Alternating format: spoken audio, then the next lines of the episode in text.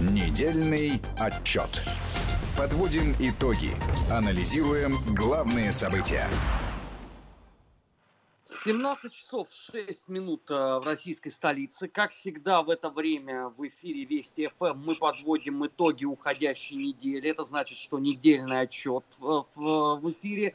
Армин Гаспарян, Марат Сафаров, пусть по удаленке, но тем не менее в студии. У нас сегодня в гостях генеральный директор агентства политических и экономических коммуникаций Дмитрий Орлов. Дмитрий Иванович, рады вас приветствовать. Добрый день, Армен Марат. Добрый вечер. А, э, и начать я, конечно, предлагаю, ну, пожалуй, с основной на сегодняшний момент э, темы э, пандемия э, коронавируса в России, те меры, э, которые э, предпринимает э, российское руководство, московские власти, чтобы не дать э, развитию эпидемии. И э, та реакция, на мой взгляд, вот, ну, не совсем понятная для меня – а, у некоторых а, людей по поводу тех вот ограничительных мер, которые предпринимаются сегодня? Ну, мне кажется, что в обществе реально существует консенсус по поводу того, что а, ограничительные меры должны действовать и должны расширяться. Московские власти справедливо говорят о том, что, собственно, пик распространения коронавируса наступит примерно через две недели. Пока этот пик не наступил, нужно быть во всеоружии и усиливать э, сдерживающие меры. Это касается и э, перемещения граждан э, на общественном транспорте, пешком, и значит, на автомобилях. Вот сегодня э, введены новые ограничения, которые э, вступят в силу с 22 апреля. Они связаны с регистрацией транспорта и с некоторыми другими мерами. Я думаю, что большинство людей э, элита, э, значит, представители медиа-сообщества, экспертного сообщества понимают, что меры эти временные, вынужденные, и их ужесточение, э, постепенное ужесточение, связано с необходимостью сдерживания э, пандемии коронавируса. Вот. Э, то, что и федеральные, и московские власти действуют последовательно и решительно, я думаю, граждане это в конце концов оценят, потому что а, в этом деле главное не, значит, не дрожать, что называется, не, не делать каких-то шагов э, отступающих, да, если ты меры вводишь ограничительно, их надо э, сказать, вводить, но четко понимая, какие именно позитивные следствия будут от, значит, этих мер. А, тут же далеко не секрет, что многие а, равнялись на Бельгию где был объявлен вот этот такой достаточно жесткий момент э, самоизоляции, и потом через э, пару недель они начали условно гайки ослаблять. И э, для очень многих людей, вот я посмотрел э, в медиапространстве, при всем том, что они все прекрасно понимают сложность ситуации, они понимают те меры, э, которые предпринимаются сегодня российским э, руководством, было ну, таким нокаутирующим ударом прочитать, что нам еще пару недель, наверное, э, до пика. То есть это мы просто настолько условно заморозили ситуацию в самом начале с пандемией, что она вот у нас а, так вот медленно, медленно, медленно идет до вот этого долгожданного всеми плата. Или просто ну, у России тогда какой-то отдельный путь получается развития? Э, нет, мне кажется, что э, так сказать, достаточно спокойный на самом деле период развертывания, это точнее период, а характер э, имеет развертывание пандемии в России. Э, явно сглаженный вот этот э, значит, пик распространения болезни. И совершенно очевидно при этом, что э, те мощности, да, которые, если можно так цинично говорить, мощности о Э, значит, э, наших больницах, они не задействованы еще далеко в полной мере. Об этом э, заявил совсем недавно мэр Собянин. То есть есть резервы, ну, задача заключается в том, чтобы эти резервы не, не доводить до пределов, да, чтобы эти, дела не, эти пределы не переходить, как это произошло в Италии. Нам все эти кадры, так сказать, того, что там происходило с значит, э, людьми, которые лежат в больницах, гробами, которые перевозят э, военная техника, а похоронами в братских могилах. Вот этого всего, конечно, значит, необходимо избежать. И именно этим, а не тем, что у московских властей, скажем, нет достаточного количества коек, значит, именно, именно стремлением значит, обеспечить спокойное протекание а, значит, э, заболевания, эти меры э, значит, и э, продиктованы. Конечно, случаются, так сказать, проблемы, как это случилось, например, при введении цифровых пропусков в Москве, но к чести московских властей надо сказать, что в течение часа все эти меры были практически часа преодолены.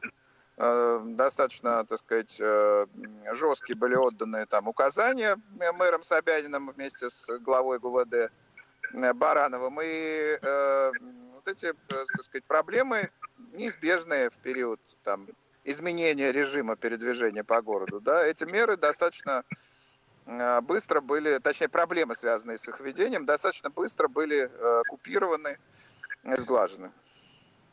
А, но при всем а, при этом а, сегодня появилась информация, что Путин поручил Министерству обороны рассмотреть привлечение армии к борьбе э, с коронавирусом. Это означает, то есть э, э, держит в уме и возможный негативный сценарий развития событий. Ну, разумеется, э, сказать, армия это еще дополнительные мощности, да, медицинские, организационные, транспортные. И то, что о них заявил сегодня президент, означает, что власть эти мощности, эти возможности э, хочет иметь, хочет ими располагать. Вот так я, э, э, так сказать, интерпретирую это заявление президента. Дмитрий Иванович, а, а в регионах, деле, в других регионах на нашей страны, а, допустим, да. ситуация каким-то образом, вот в свете вопроса Армена, да, продолжение, она как-то серьезно различается в смысле подготовки? Да мне кажется, меры в высокой степени идентичны э, в большинстве стран европейских, да, которые предпринимаются. Единственный вопрос в их эффективности, и вопрос в том, сколько заболевших, и вопрос в том, как э, пандемия развивается. Конечно, э, значит, условно в Москве она развивается спокойнее, плавнее, да, чем там в Париже или в Нью-Йорке, но это не должно расхолаживать, э, так сказать, совершенно. Э, нужно создавать да, резерв вот этой самой, этих мощностей, возможностей. Э, в том числе, кстати, о чем, собственно, и заявил сегодня президент, привлекая, там, разрабатывая, точнее, конфигурацию привлечения армии в этот процесс.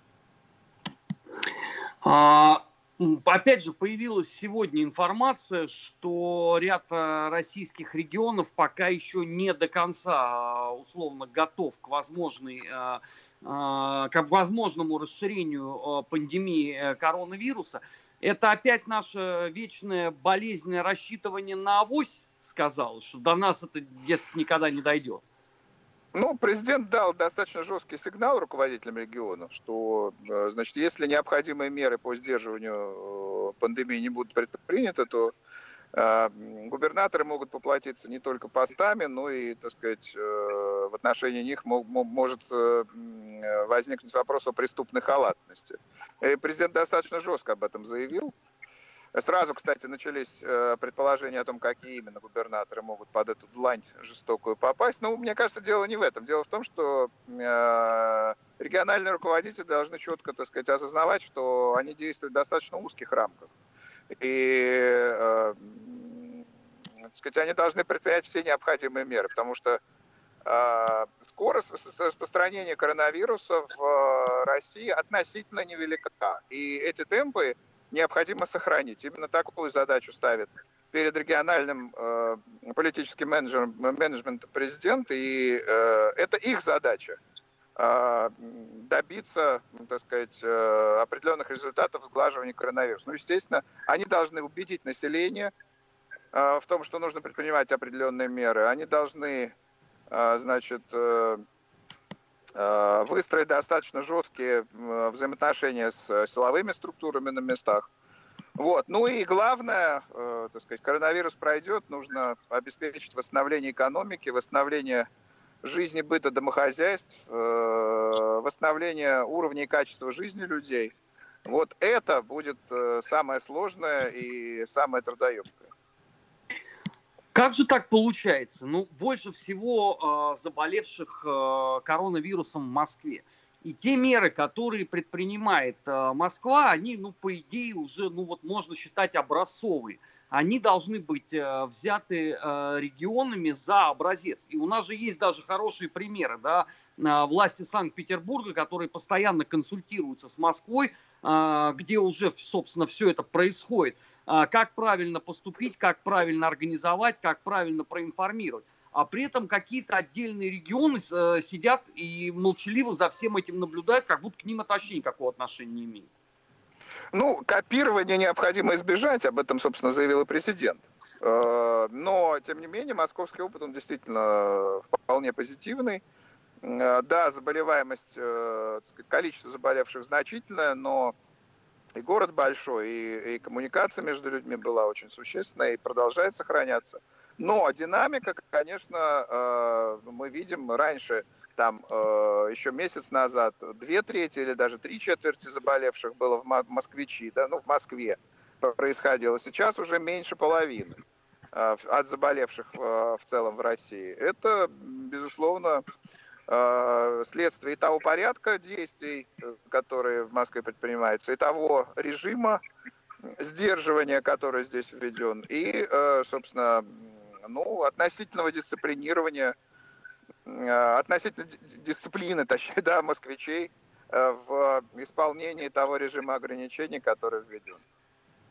А, но между тем, вот сегодня э, пришла информация, что Россия эм, вошла в десятку стран по числу выявленных э, случаев э, заражения коронавирусом. И это, конечно, очень пугающая тенденция.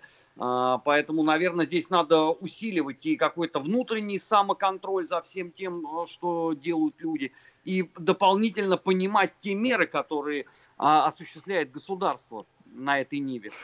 Ну, все-таки не будем забывать, что Россия большая страна, и э, при этом э, другие большие страны, э, такие как Китай, Соединенные Штаты, сказать, они уже близки к тому, чтобы, собственно, пройти. Да, у них раньше начались эти процессы, Италия тоже. Вот. Да, заболевших много. Ну, я бы, так сказать, не драматизировал ситуацию. Оснований для этого, так сказать, драматизма нет. Надо просто э, добиться того, чтобы распространение пандемии не было угрожающим с точки зрения э, численности медперсонала, возможности, так сказать, больниц, коек, да, вот, и э, организационных возможностей, которые есть у здравоохранения и у региональных э, властей. Но спать, конечно, нельзя, и сонные главы субъектов федерации, где ничего не предпринимается, конечно, должны ответить э, в соответствии с законом, в том числе э, ответить э, за возможную халатность перед лицом серьезной угрозы. Дмитрий Иванович, а если вот оценить сейчас уже принятые федеральные меры поддержки отраслей экономики в период пандемии, вот как можно их оценить, какие отрасли наиболее а, нуждаются в этой помощи, насколько адекватная помощь им предлагается уже сейчас, какие, скажем так, в перспективе. Вот этот список постоянно ведь расширяется, и уже теперь в него входит и учреждение культуры, например. Вот насколько эта э, динамика, да, она соответствует, э, собственно, самому положению кризисному в этих отраслях, динамика помощи. Ну, моя точка зрения заключается в том, что помощь должна быть максимально широкой. Да, сегодня Михаил Мишустин э, еще расширил э, перечень отраслей, которые пострадали. Туда и музеи даже вошли, и э, там некоторые другие отрасли. И этот перечень, я думаю, будет расширяться. Вот. Но дело в том, что нужно максимально расширять значит, количество пострадавших отраслей. И это первое. И второе, помогать людям непосредственно. Э, и, надо сказать, федеральные власти и региональные власти в этом смысле достаточно активно э, действуют. Ну, сказать, вот на неделе обнародован это 200-миллиардный пакет помощи э, президентом. 23 миллиарда получает значит, отрасль авиаперевозок. Значит, более 12 тысяч на каждого значит, на каждого работающего получают малый и средний бизнес. Но, правда, там вычитаются налоги, и Э, сумма помощи будет чуть больше 8 тысяч рублей, но все равно это, так сказать, достаточно такая, э, значит, серьезная помощь. Я думаю, что э, то, на что есть реальный запрос у общества, это расширение форм и масштабов помощи с тем, чтобы ну, во-первых, поддержать людей в сложный период, а начинается сложный период. В экономическом смысле он только начинается да, вот, э, во-первых, поддержать людей, во-вторых, запустить спрос. Каждая тысяча рублей, которая будет непосредственно выплачена людям, она, э, так сказать, придет, приведет к э, росту оборота магазинов, разных магазинов, ну, естественно, когда закончится эпидемия. Вот. И в конечном счете запустит, запустит э, механизм, э, собственно, спроса, механизм, э, то, собственно, работы экономики. Если с этим помедлить, промедлить, то у людей сформируется ну, вот это ощущение нищеты, ощущение крайней экономии, э, э, так сказать, крайнего сдерживания расходов, и потом уже запустить спрос э, будет довольно сложно. Э, министр финансов, бывший министр финансов, глава счетной палаты Алексей Кудрин заявил о том, что количество безработицы, безработных вырастет с 2,5 до 8,5 миллионов человек уже в ближайшее время – Э, мне этот его прогноз считаю, кажется чрезмерно алармистским, очень, так сказать, крайне негативным.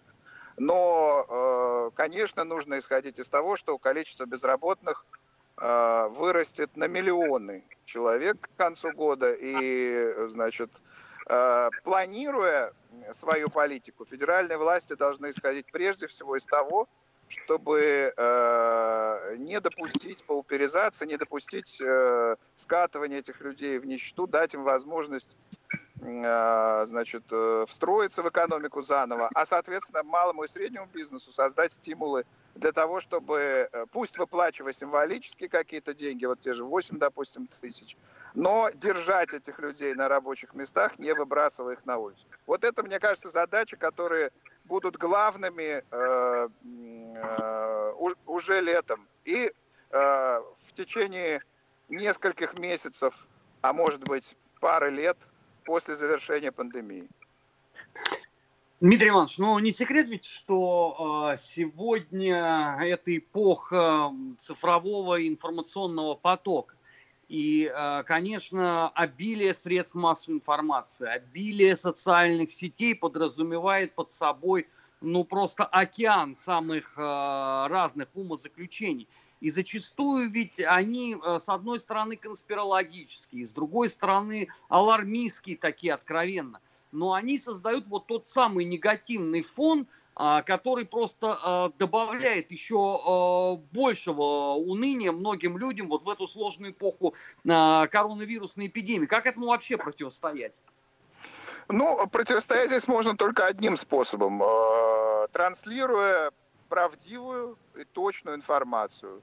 Значит, создавая конфигурацию помощи, которая будет людям понятна и ясна. Как это делали на минувшей неделе Владимир Путин с его пакетом и Сергей Собянин вот с этим третьим пакетом помощи в малому и среднему бизнесу, довольно значительным, надо сказать, тоже, который был э, презентован, представлен в Москве. Э, то есть политика должна быть ясной, а трансляция этой политики, да, интерпретация этой политики конкретной, понятной.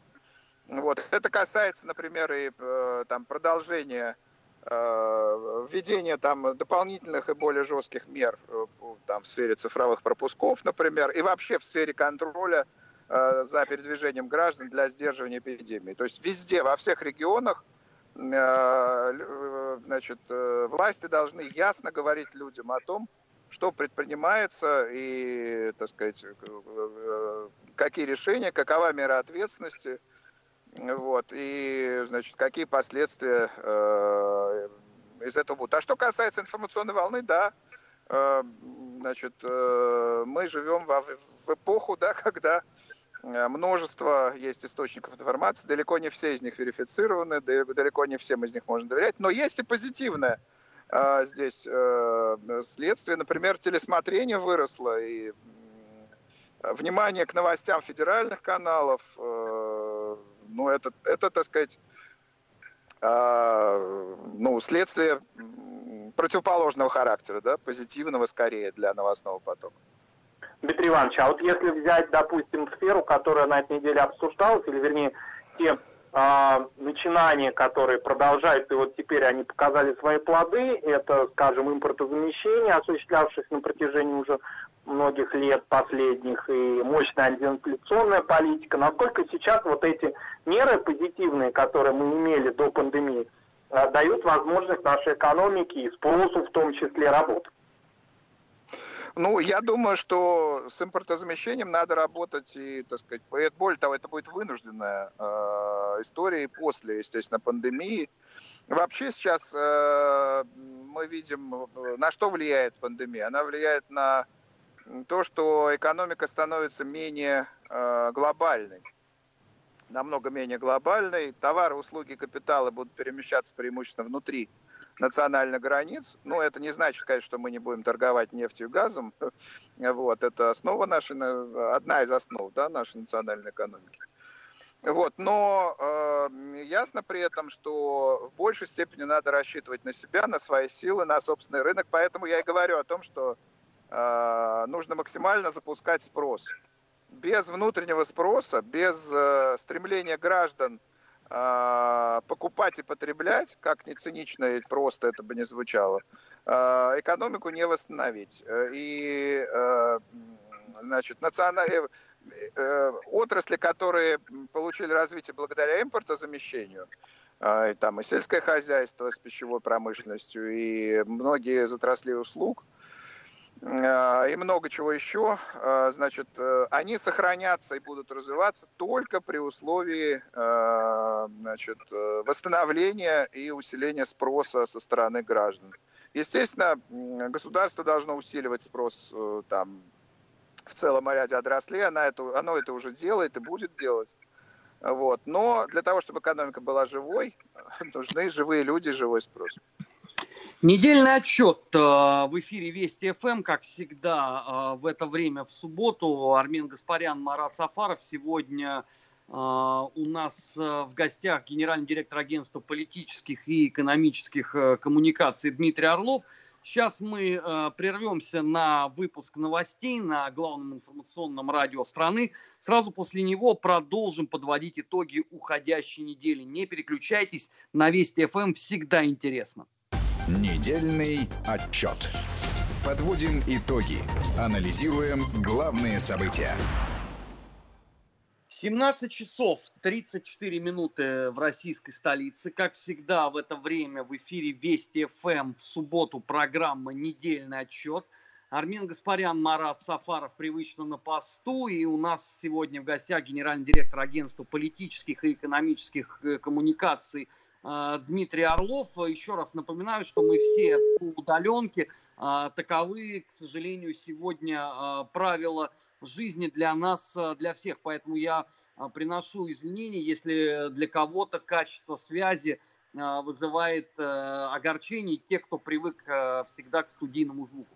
Дмитрий Иванович, не отходя там далеко от темы пандемии коронавируса, на этой неделе обострились э, претензии Соединенных Штатов э, к Китаю. А, с одной стороны, там готовится громадный иск на аж на 20 триллионов долларов э, китайскому правительству на то, что они несут прямую ответственность за пандемию коронавируса. А с другой стороны, сам Дональд Трамп сказал, что нужно провести вообще расследование и понять, почему э, все так получилось. Но мы понимаем прекрасно, что целью этого расследования будут э, э, все те же самые деньги. Не рановато ли американцы начали, условно, вот такие финансовые требования, когда у них у самих еще, по сути дела, бушует пандемия? Ну, так сказать, как раз э, логика здесь есть. Пока, пока она бушует, пока, значит, э, значит, не, не, не завершена э, реально, собственно, история со здравоохранением, поставить вопрос, а кто виновен. И вот эти вопросы сейчас э, власти Соединенных Штатов и ставят. Это не очень убедительно. Э, неубедительно потому, что э, в публикациях прессы э, и в заявлениях вот, президента Соединенных Штатов не называются конкретные факты которые свидетельствовали бы о виновности китайских властей в происходящем. То, что эпидемия начала, началась в китайской провинции Ухань. Перв, первой точкой, первым центром распространения эпидемии это было. Это факт. А, но из этого совершенно не следует, что китайские власти несут политическую ответственность за это, или что э, значит, э, конкретно есть виновники в системе здравоохранения или в системе национальной обороны Китайской Народной Республики. Э, то есть пока это такие довольно жесткие обвинения, которые э, не, не имеют под собой э, значит, значимых оснований. Но, несомненно, эта история такая, которая и самораскручивающаяся, и которая будет раскручиваться американскими властями, они уже показывают, что взялись за это серьезно. Китайское правительство достаточно жестко здесь э, оппонирует, э, возражает. Э, посмотрим, как будет развиваться ситуация. А они будут обращаться, американские власти, в какие-то международные планируют судебные органы? Или вот прямо напрямую они хотят э, иметь какую-то ответственность? Ну, э, пока, пока, пока ведь это пока всего лишь, э, значит, э, описана некая история гипотетическая, да, каким образом э, вирус мог возникнуть, да, ну, я имею в виду американской стороной. Пока назван, так сказать, объем ущерба, насколько можно судить, никаких исковых э, документов и никаких материалов расследований нет. Это всего лишь заявление пока. Э, ну, я думаю, что, еще раз говорю, судя по решимости э, и властей Соединенных Штатов, и активности медиа, которые к ним близки, э, значит, обязательно такая такая активность последует. Ну вот нужно будет посмотреть, обратить внимание на этот иск и, э, конечно, э, оценить, насколько он будет велик. Я думаю, что, ну то есть, э, можно предположить, что Соединенные Штаты, конечно, будут действовать с помощью международных судебных инстанций, а не обращаться непосредственно к, там, к правительству Китая или к каким-то его полномочным органам.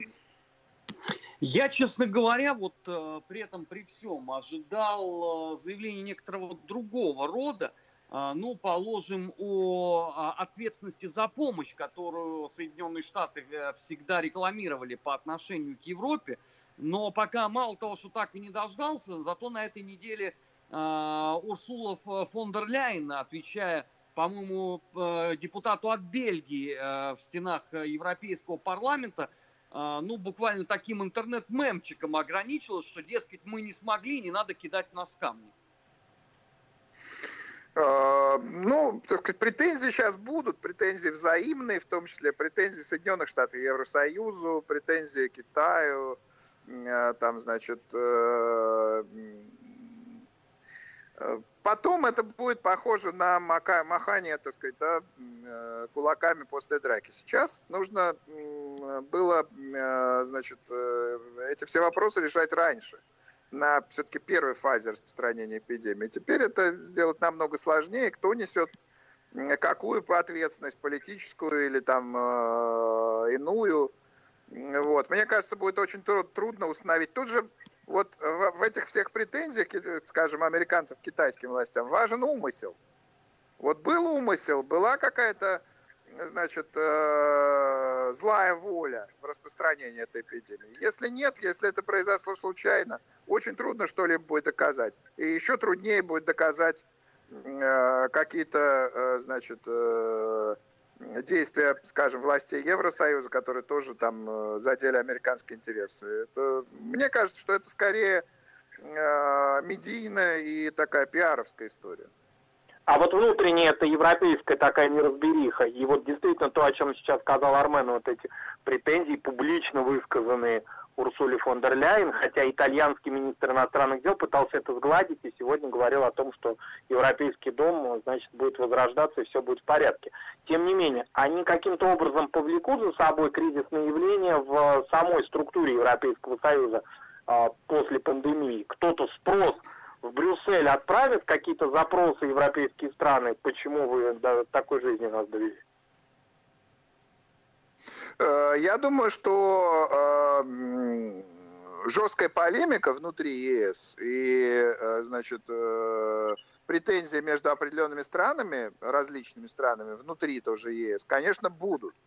Вот. И будут претензии со стороны итальянского руководства, почему мне недостаточно не была помощь оказана. А, значит, э, будут претензии со стороны других властей, э, властей других стран, почему не было там Значит, сдержано распространение пандемии коронавируса. Вопросов, я думаю, будет много. А, и Евросоюз, э, значит, эти вопросы достаточно ну, вынужден будет, э, так сказать, Еврокомиссия и там Европарламент вынуждены будут их рассматривать, я думаю. И это будет серьезный вызов. Не думаю, что кризис э, для Евросоюза, но это будет серьезный вызов, который может серьезно ухудшить отношения э, и между странами, и поставить вопрос об эффективности евробюрократии в очередной раз, впрочем. А, последние недели было очень много разговоров по поводу перспектив а, сделки ОПЕК+. А, тысячи, наверное, разных там аналитиков, экспертов, журналистов высказывались. Тема была в топе, немногим уступая по количеству цитирований проблеме коронавируса – и потом все как-то ушло э, даже не на второй план, а уже, по-моему, на десятый. Сегодня уже э, никто не вспоминает. А почему так? Ну, казалось бы, да, проблема рецессии мировой экономики ведь никуда не делась. Но вот ОПЕК договорились, а как-то обсуждения уже и нету почему-то.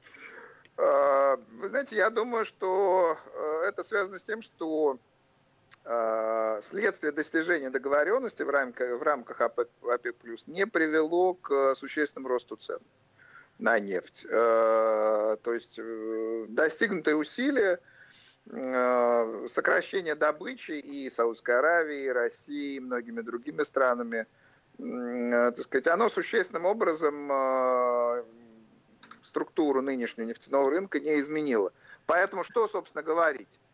Э, о чем говорить? О том, что, значит, э, сделка достигнута, но ожидавшиеся изменения на нефтяном, на нефтяном рынке, которые должны были привести к росту цен ближе там, к 36-40 э, долларам за баррель, что они не произошли. Это было констатировано, ну а что, так сказать, дальше обсуждать? Я думаю, что Конечно, если бы сделка была достигнута тогда, когда она обсуждалась э, месяц назад, чуть больше месяца, э, ее последствия могли бы быть более позитивными для нефтяного рынка мирового. А почему не произошло, ну, если не э, возврата к прошлым позициям нефтяных цен, то хотя бы какой-то динамики по росту? Э, я думаю, что я не являюсь э, нефтяным экспертом и экономическим. Я, я думаю, что это связано с пандемией и с общим спадом мировой экономики.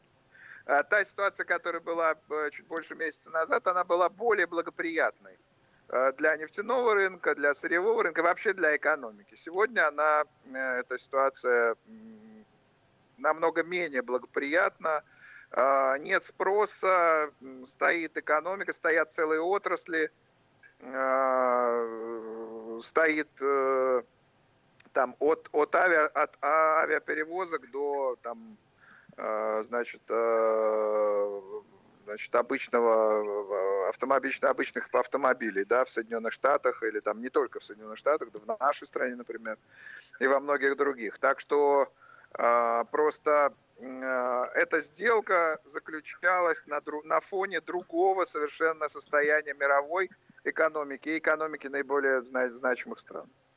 Но тем не менее, если учитывать, что все-таки государства, ведущие нефтедобычи, консолидировали свои позиции, то при перспективе выхода, мы его все ожидаем, весь мир, из пандемии, вот этот рост может возобновиться, рост цен? Ну, Марат, я думаю, что с завершением пандемии э, рост цен возобновится, несомненно. В силу хотя бы того, что возникнет, усилится спрос на сырье.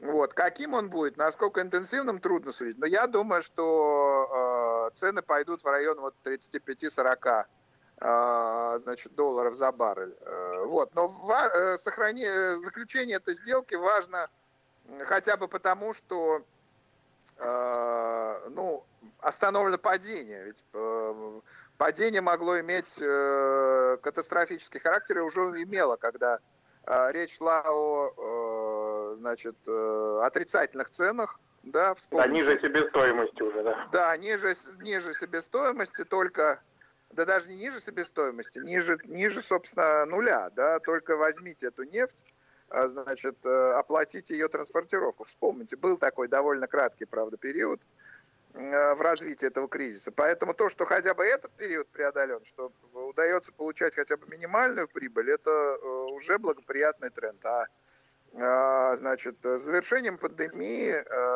начнется оживление и ситуация на сырьевых рынках, в том числе на рынке нефти и газа, она, нефти прежде всего, она станет, конечно, лучше. Но ведь э, не секрет, что даже условно окончание пандемии коронавируса в Европе, ну, допустим, э, в июле, это же не означает, что сразу же в июле начнется экономический рост. Очевидно, что еще э, пройдет несколько месяцев, ну, как минимум в стагнации. Нет, нет, просто сейчас, допустим, потребление бензина в целом ряде стран, оно просто на нуле. Ну, потому что действует ограничение, ну, не на нуле, а там близко к нулю. Действуют ограничения, связанные с передвижением. Да, а, а, а, авиаотрасль э, не работает. Э, отрасль э, грузоперевозок, она сильно ограничена.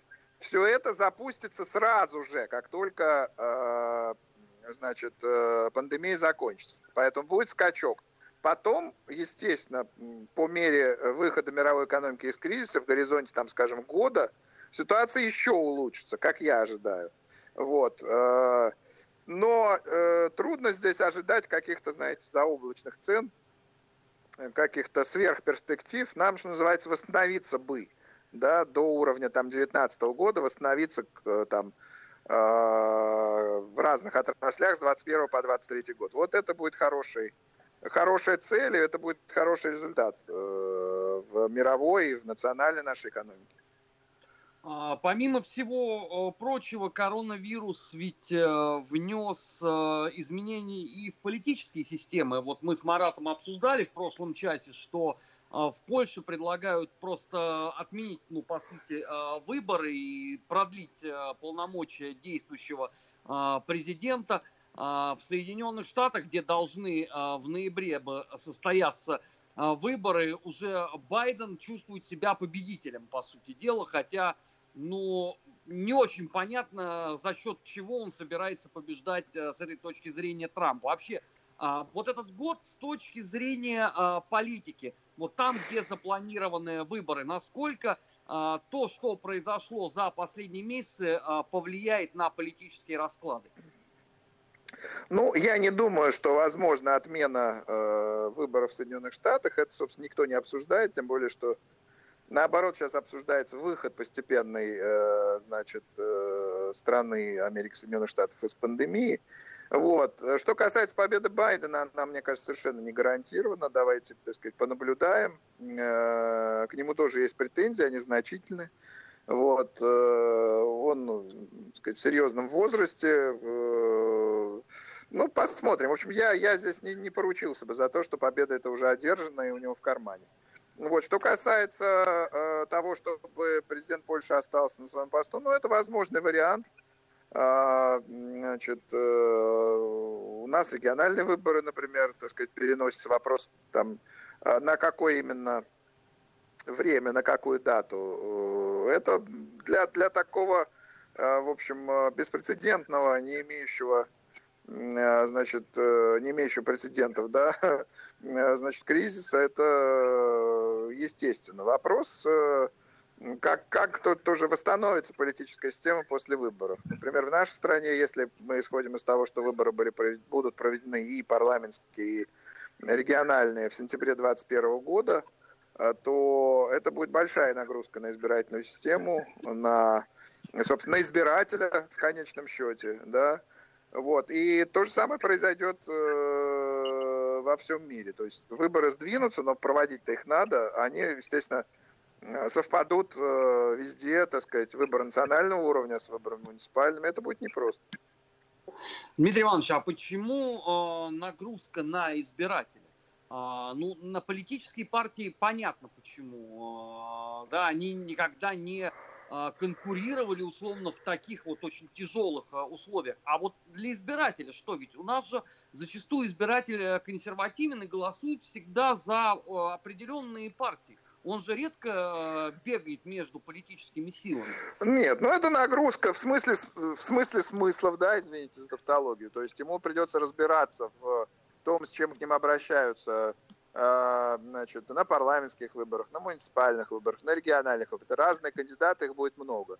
Вот, э, значит, это, это раз. Во-вторых, его будут пытаться вовлечь в разные агитационные сети, э, там, каждый из игроков. Это тоже будет нагрузка. Нет, никто не говорит о том, что это там страшно или невозможно перенести, э, но э, избиратель окажется под серьезным информационным, политическим давлением. Это надо отдавать себе в этом отчет. А что сдвиг, сдвиг избирательной кампании какой-то, наложение избирательной кампании, это всегда стресс. И Э, это стресс далеко не только для политиков, но и для избирателя тоже. Но это означает, по сути, что тогда с избирателем надо начинать работать даже уже вот сейчас, невзирая там на пандемию. Ну, не говорю о том, что прям вот 17 а, апреля это начать, но в какой-то такой краткосрочной перспективе. Нет, конечно, конечно, нужно работать. И, так сказать, вот, между прочим, Единая Россия работает достаточно эффективно. Там и волонтерские есть э, структуры, и центр соответствующее волонтерство, и партия активно работает э, в период коронавируса. Далеко не все э, политические организации, даже, можно сказать, там, оппозиционные партии не занимаются этой деятельностью, и они сейчас, не занимаясь ей, избиратели упускают, между прочим. Вот. Э, серьезная политическая партия, серьезный политик, он работает с избирателями непрерывно. Значит, стремясь к тому, чтобы система лояльности твоему бренду, да, твоему политическому бренду была постоянной. Вот, так что это, об этом не стоит даже говорить. Если ты хочешь сохраниться как игрок, если ты хочешь контролировать свою часть политического спектра, политического поля, ты должен работать постоянно, а не в период значит, приближения избирательной кампании. А как оценить вот эти заявления оппозиционных партий различные, да, их предложения скорее, связанные с экономической помощью нашим согражданам и так далее, которые, в общем-то, как говорят экономисты, эксперты, а, не оправданы с точки зрения обеспечения, собственно, этих предложений. Но... они ну, остаются голословными часто. Конечно, предложение там Компартии или Справедливая Россия, оно, они носят популистский характер, не детально проработаны. Вот. И э, здесь, э, конечно, граждане в большей степени, в намного большей степени доверяют тому, что делает власть, тому, что делает Единая Россия. Кстати, неудивительно, что рейтинг у Единой России за месяц там с начала марта по начало апреля вырос, между прочим, почти на 4%. Потому что вот э, э, есть, есть конкретная деятельность, есть конкретные, э, конкретные результаты, которые можно э, оценить. И оппозиционные партии, которые выступают с какими-то предложениями по помощи людям, э, они должны быть более реалистичными. Э, тогда, э, может быть, избиратели оценят то, с чем они выступают.